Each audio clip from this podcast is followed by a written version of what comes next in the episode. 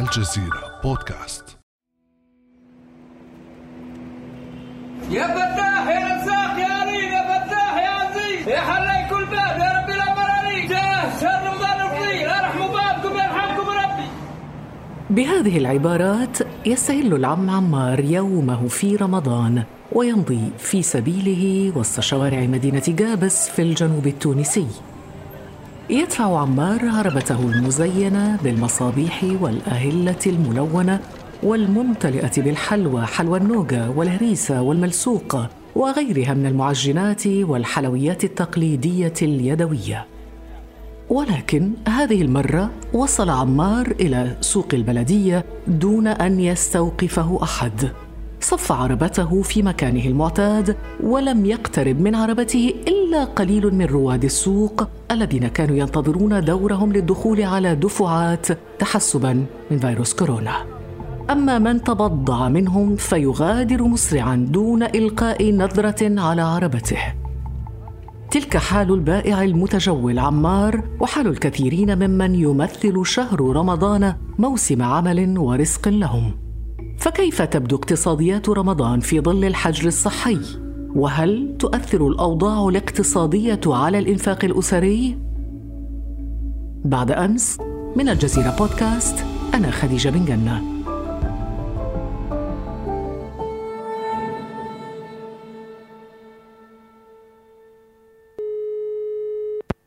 وأرحب بالباحث الاقتصادي الأستاذ مناف قومان. أهلا وسهلا بك أستاذ مناف. أهلا وسهلا شكرا على الاستضافة الكريمة ورمضان مبارك وكريم عليكم وعلينا جميعا. مناف قمان معروف طبعا إنه شهر رمضان يعني يعتبر موسم الذروة في التسوق والتبضع للمسلمين. حدثنا كيف أثرت إجراءات الحجر الصحي وحظر التجوال على مستوى الإنفاق الأسري في رمضان.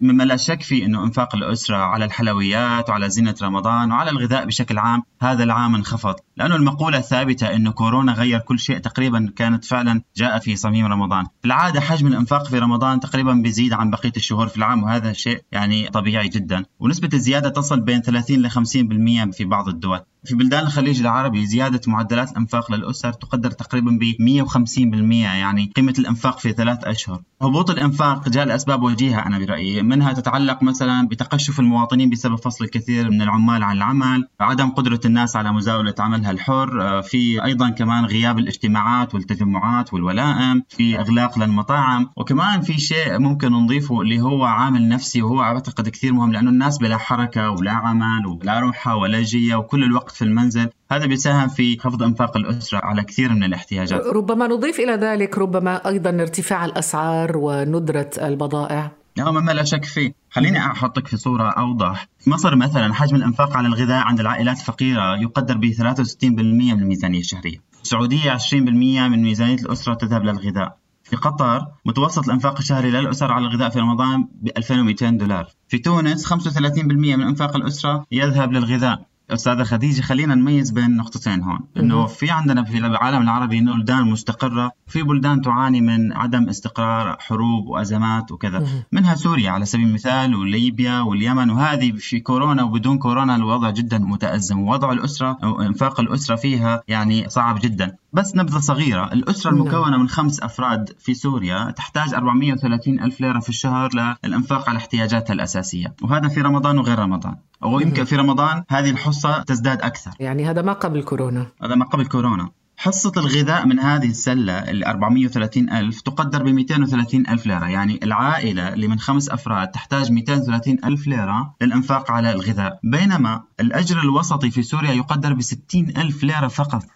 فتخيلي حالة العجز الواضحة اللي نحن فيها. أما مثلا إنفاق الأسر في البلدان المستقرة فهذا كمان أيضا متباين بين دولة وأخرى. في دول مثلا عملت إجراءات حجر صحي كامل في إجراءات صحي جزئي وهذا يعني كان له دور ما مثلا نحن هنا في تركيا. الإجراءات الصحية اللي اتخذتها تركيا الجزئية كانت تساهم بشكل أو بآخر في إنفاق الأسرة على الغذاء وعلى الاحتياجات الثانية. لكن في الأربعة أيام الماضية كان عندنا الحجر الكامل لا إيصال على البيوت ولا خروج من المنزل ممكن. يعني مما لا شك فيه 100% نسبة الإنفاق رح تنخفض بشكل كبير. لكن بالعادة يعني يشهد شهر رمضان لهفة وإقبالا على مختلف المواد الغذائية وخاصة لوازم الأطباق الرمضانية التي لا تخلو منها طبعا موائد الإفطار.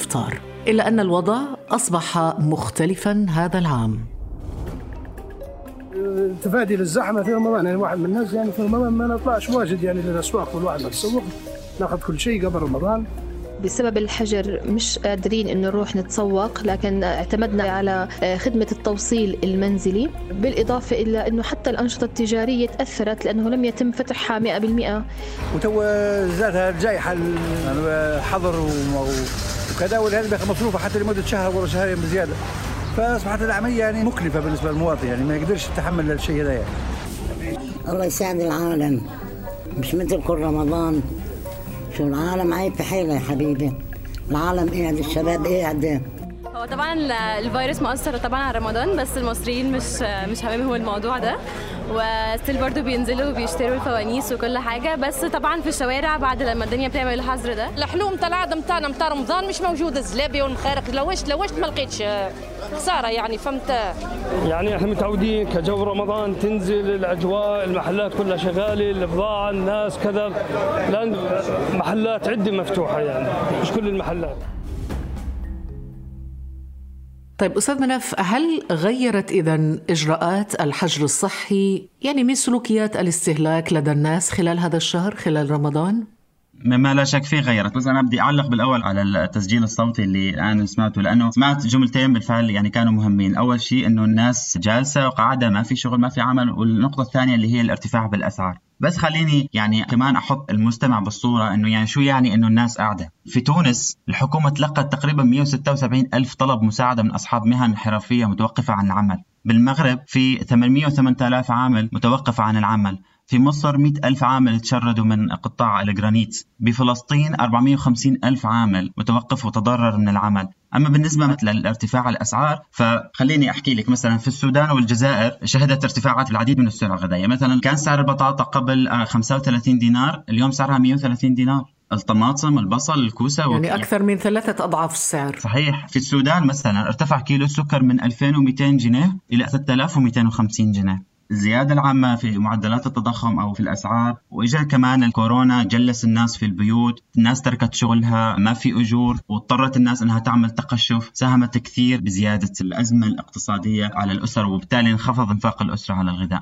المواطن كمان لجأ للتخزين أستاذة خديجة المواد الأساسية بسبب الخوف. يعني بمعنى بشكل أو بآخر المواطن صار يشتري احتياجاته من غذاء أو أشياء أخرى عن أسبوع فهو بينزل على السوق عرفان أنه أنا حيكون في حجر صحي جزئي أو كلي فبيروح بيشتري احتياجاته الأساسية لأسبوع. فبالتالي هو عرفان مسبقا أنه ما حينزل على السوق وهذا بشكل أو بآخر يعني غير من سلوك المستهلك. لكن أستاذ مناف يعني هناك شيء أيضا تغير في سلوكيات بعض المستهلكين لا نقول كلهم؟ وهناك مثلا من أصبح يطلب البضائع أو السلع أو الأكل إلى البيوت عبر منصات التواصل الاجتماعي وتحديدا إنستغرام، ما رأيك؟ أنا مؤيد لهذه الفكرة وبكل تأكيد هذا الشيء جرى، ولكن هذا الشيء متبين جدا. يعني في دول الخليج العربي لديها تكنولوجيا مرتفعة والناس أساسا هي متعودة على الطلب من منصات إلكترونية في قطر في الإمارات في الكويت في السعودية، لا شك إنه أزمة كورونا وفي رمضان بالذات تزايد الطلب من خلال المنصات الإلكترونية، أما أنا كمان في رأيي إنه الحكومات بشكل أو بآخر ساهمت في تغيير سلوكيات المستهلكين خلال رمضان، في الكويت مثلا يعني وهذا المثال جدا مناسب لأنه إجراءات الصارمة التي اتخذت في الكويت على مخالفي الحجر الصحي في المنازل كان من بينها مثلا وضع ملصق على منزل الشخص الخاضع للحجر الصحي ومنع دخول المنزل لغير قاطنيه يعني الحكومة عم بتقول للناس ممنوع الزيارات ممنوع الاختلاط ممنوع الناس تزور بعضها ممنوع هذا الشخص اللي عليه حجر صحي ممنوع أو اللي موجود في بيته ممنوع يخرج من المنزل. هذا كله ساهم بشكل أو بآخر في تغيير سلوكيات المستهلكين.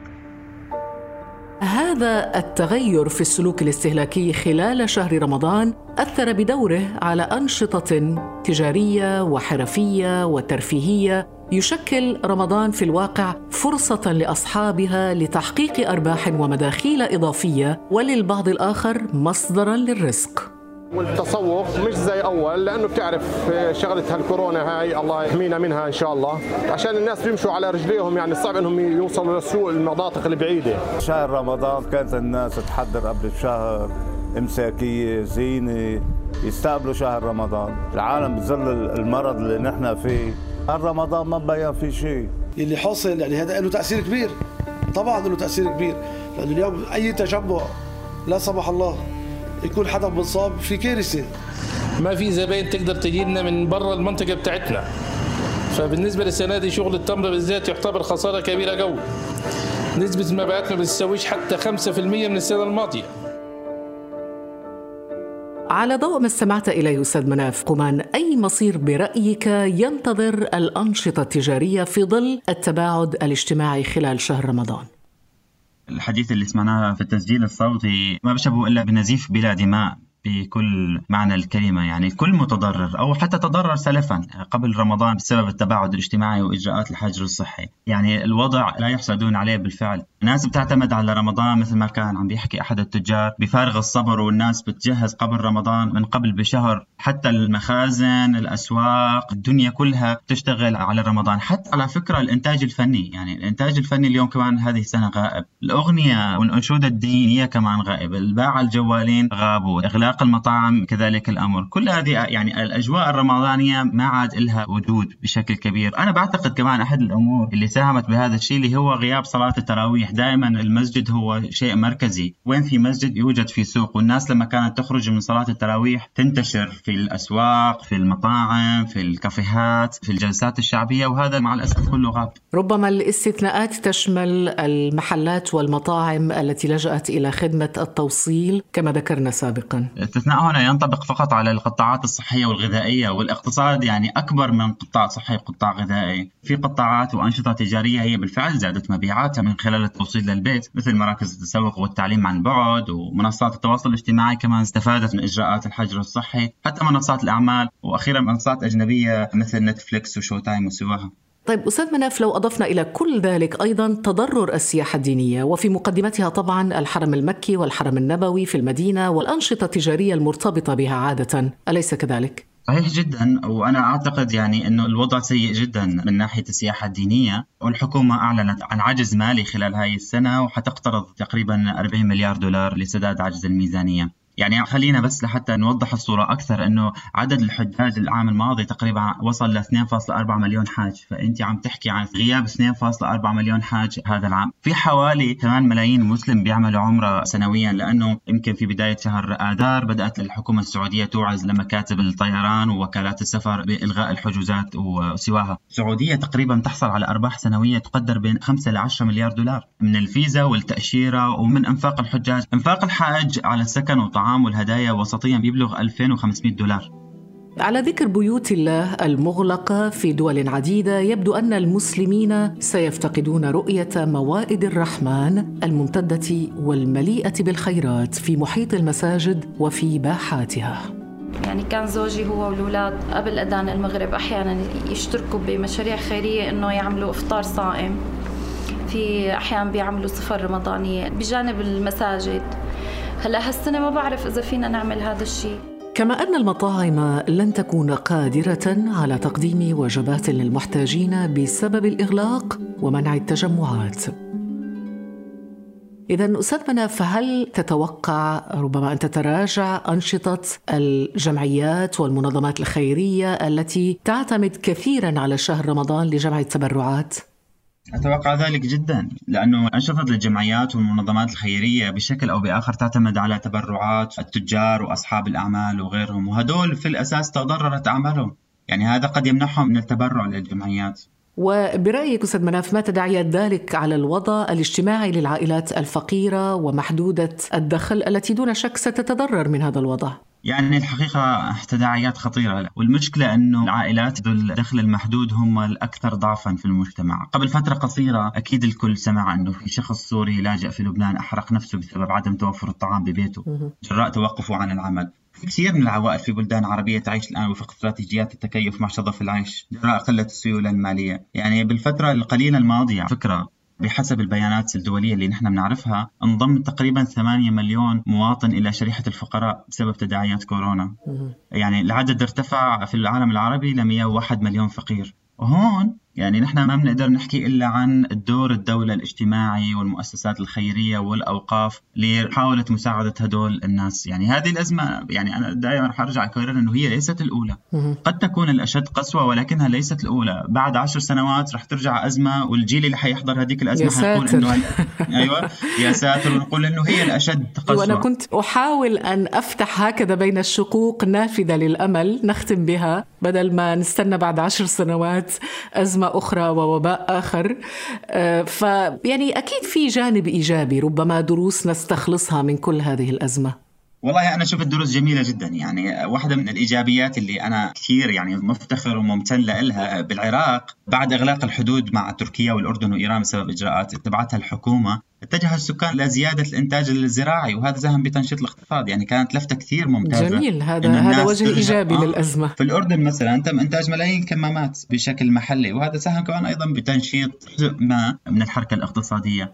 يعني أنا اللي بدي اقوله إنه هو في جانبين جانب بيتعلق بالاقتصاد الكلي إنه صارت الناس تتجه أكثر نحو الاكتفاء الذاتي الاعتماد على الموارد المحلية. هذا أنا بعتقد هو شيء إيجابي جدا وهذا لازم يصير. في جانب آخر صار اللي هو نحن في المنطقة العربية معروفين بهدر الطعام وعدم ترشيد الأنفاق. خليني أعطيك مثال. معدل هدر الطعام حسب منظمة الفاو الفرد بالمنطقة العربية يهدر في صناديق القمامة 250 كيلو جرام سنويا من الطعام. هذه الكمية تزيد في رمضان فقط لتصل إلى 350 كيلو جرام. يعني كورونا سيؤدبنا هذه المرة. يعني أنا برأيي مش سيؤدبنا برأيي سيرشد سيحد من هدر الطعام. نحن عم نحكي عن 310 مليارات دولار. حجم هدر الطعام في منطقة الشرق الأوسط وشمال إفريقيا. يعني هذا تقريبا ثلث المبلغ على مستوى العالم اللي بيقدر بحوالي تريليون دولار سنويا. هاي أحد الجوانب الإيجابية والمضيئة إذا آه، على هذه الرسائل الإيجابية مثل العقلانية، الترشيد، الاعتدال في الإنفاق والاستهلاك، نختم هذه الحلقة. شكرا جزيلا لك الأستاذ مناف قومان. العفو شكرا لكم. رمضان كريم ومبارك على الجميع. وعليكم إن شاء الله وتقبل الله منك ومن المسلمين جميعا الصيام والقيام في هذا الشهر الفضيل. شكرا لك أستاذ مناف. أهلا وسهلا. كان هذا بعد أمس.